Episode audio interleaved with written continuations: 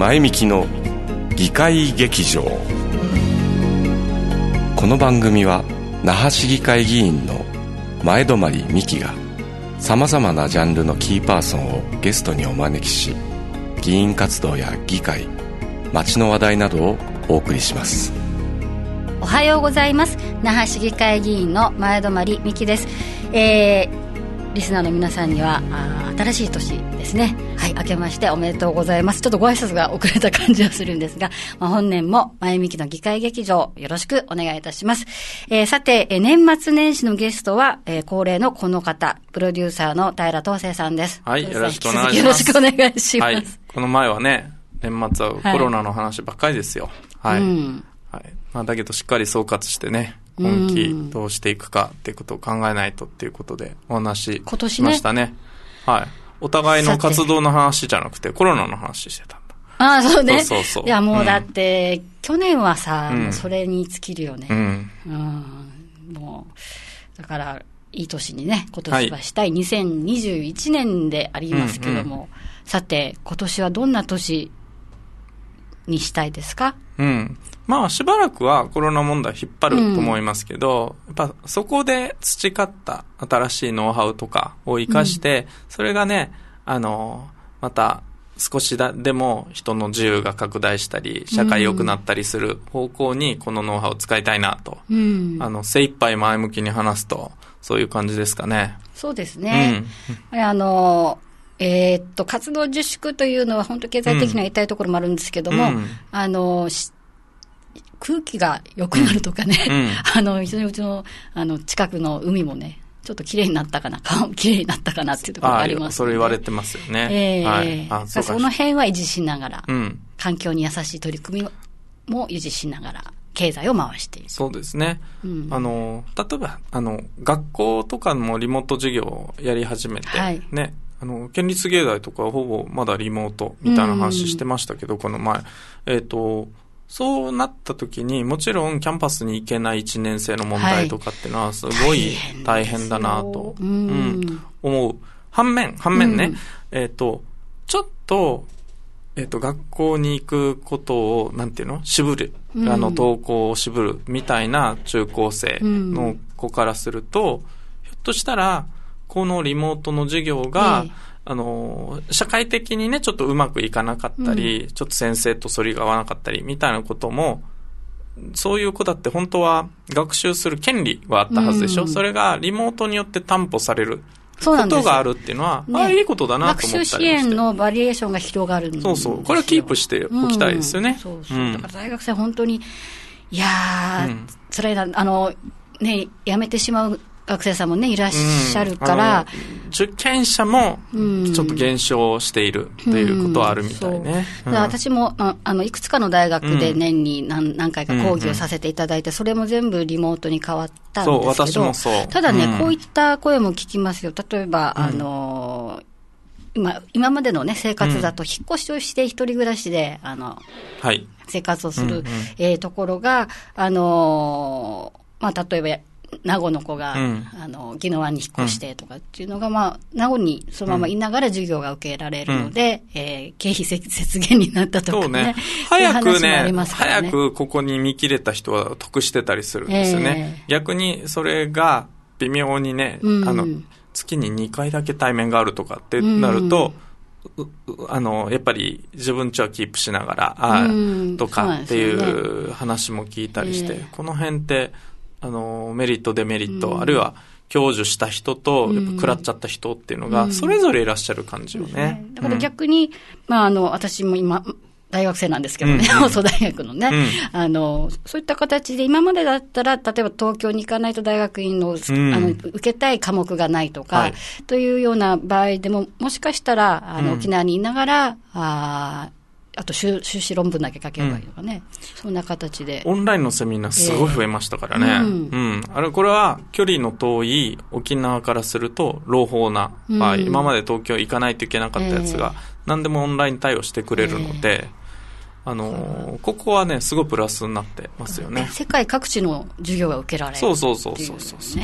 えー、だからいいこともね、大変なこともあったなと、そこのいいとこをどう残すか、みたいな話、うん、うん、コロナ禍終わったら全部元に戻すっていうのはもうやめて、あの、やっぱり良かったことはちゃんと評価をしていくっていう、うね、この評価総括の年になるといいなとは思っていますね。はい、まあ、いろいろと、あの、那覇市の授業も、あの、棚卸しの機会がなかなかなかったので、えこの機会に見直して、はい、えー、選択と集中、うん、やっていかないと、ちょっと財政的にも厳しいんですよね。やっぱり、うん、あの、市民の皆さんの最低限の生活を守るだけの財政っていうのは、あの、捻出していかないといけない。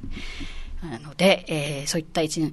で、その一年ですけども、はい、那覇市が市政施行100年そうですよ。なんですよ、今年は。思いのほか盛り上がってない印象がありますね。いや、あのね、これね、まあ、ええ、そうなんです。だから議会でもやっぱりその100年の、まあ、記念事業という話があったんですが、うんうん、今、予算もね、あの、新年度は、あの、各課、あマイナス10%シーリングで削減して、どうなるんだろうなというところなんですけど、うん、でも大事ですよね、100年。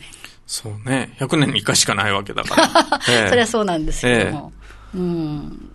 何やったらいいと思います ?100 年。本当ですよね。だから、ここは、那覇市ってどういうところなのかって、いつも那覇市のブランディングって難しいじゃないですか。元を正すと合併市町村でもあるし、はい、確かに修理と回し登録ってね、キャラ違うし。違う違う。うん、うんあもちろんね、あと新都心とかも違うので、一つでくくれない部分はあるなと思って、まあそこがいつも那覇市らしいって言った時のあの、なんていうのかな、煮え切らないところっていうのは、どこ、いつもそういう議論してるなと思うんですけど。考えたら面白いですよね。うん、これだけ、あの、面積が小さなすごい小さいです。ええもうすごく個性豊かな地域が集まってるわけじゃないですか。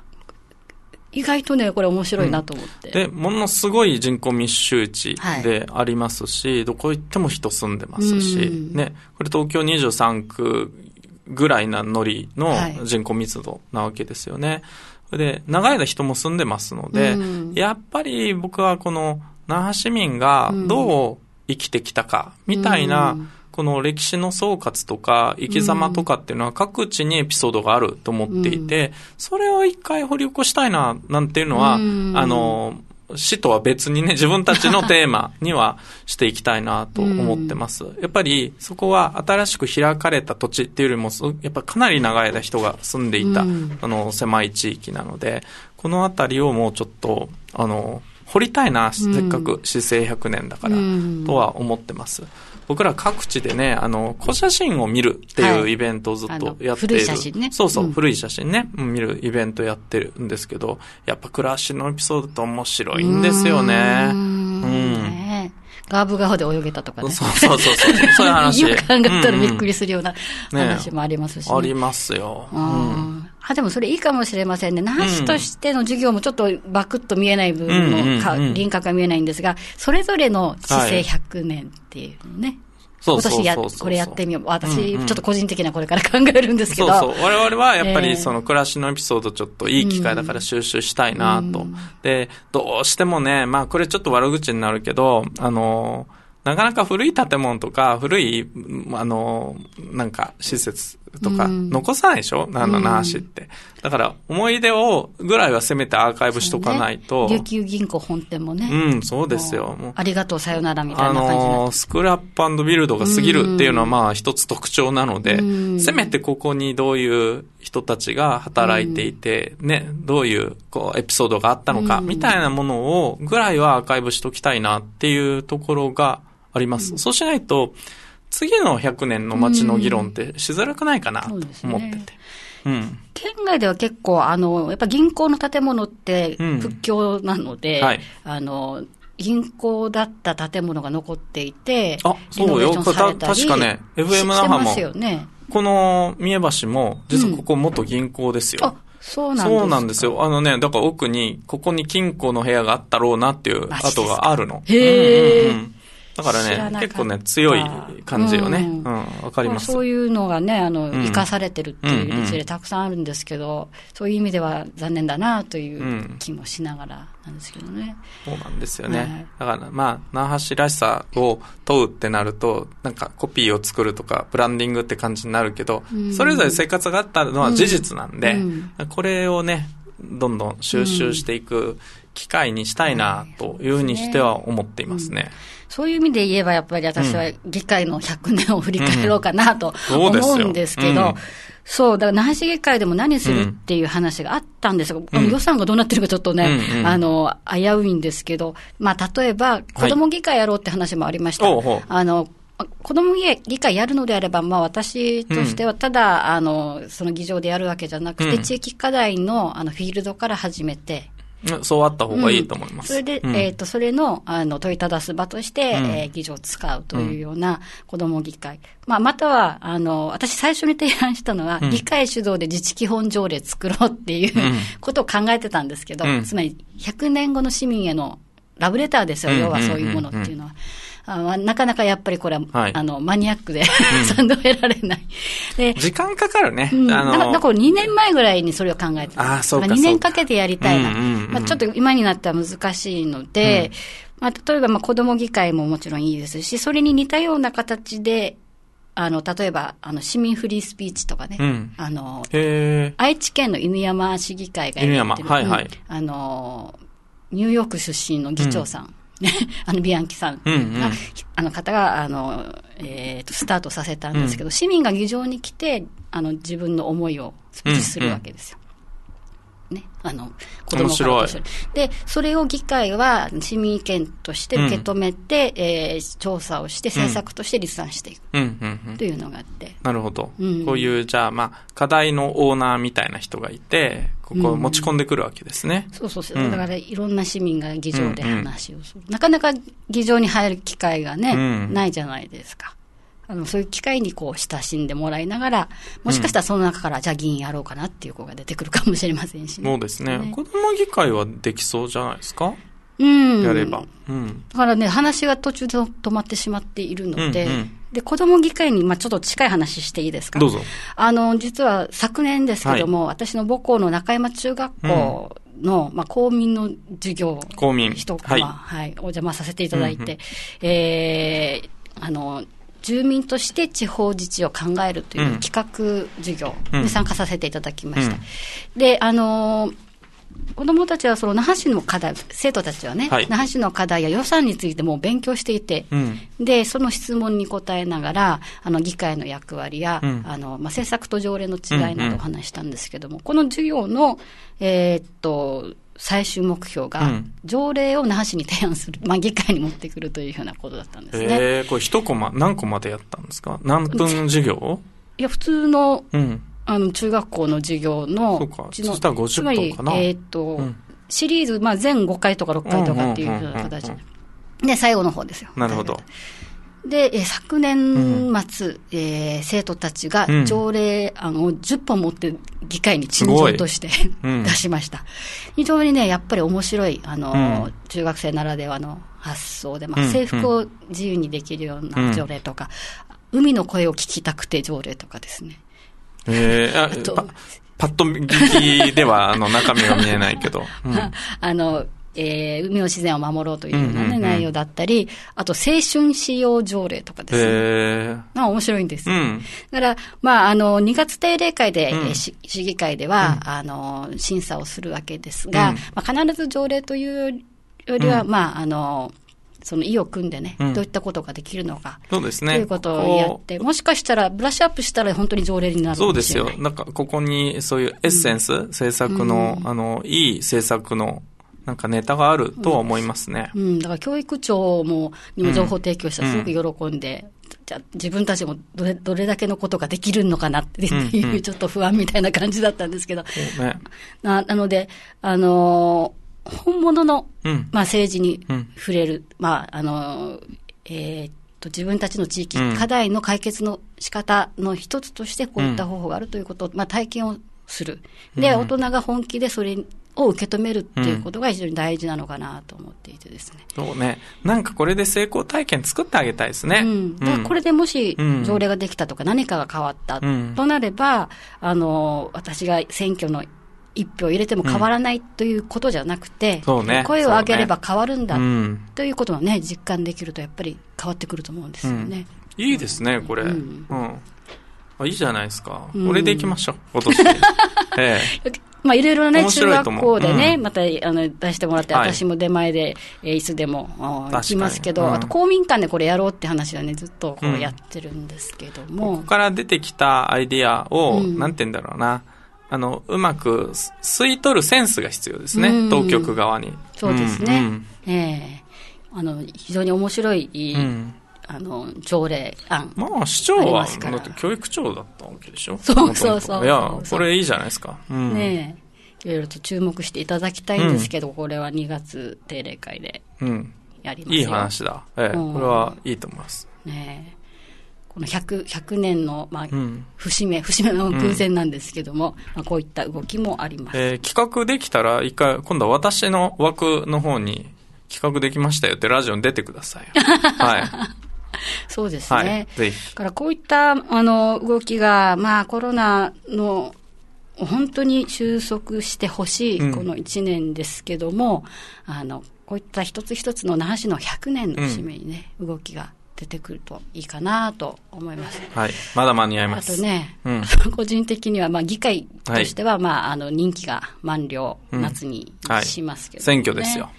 ね、うん、あの、ただやり残したことが、まだやっぱり最初の4年前の公約から、それをチェックをし,、して、やり残したことが、あまあ、まだありますので、うん、えー、そこら辺を一つ一つ振り返りながら、そうですね。うん。うん、やっていきたいし、ちょっと何かこの、もっと、なんだろう、うん、もちょっとね、いろいろやりたいことが今年はたくさんあってね。うん。選挙って6月 ?7 月でしたっけ ?7 月、まあ、通常7月の第一日曜日ですそうそうそう。なんかね、あの、メディアでの選挙活動みたいなのの、うん、あの、自粛というかね、まあ、ある種ガイドラインみたいなものが勝手にあったりするんですけど、うん、そしたら6月ぐらいのところで、私もう一回来ますから。まあ、これやり残してるっていうのをインタビューに来ますよ。マニフェストの検証をしないといけないですよね。やりましょうよ。うん、まあ、なかなかずっと持ち越しのやつもありますから、うん。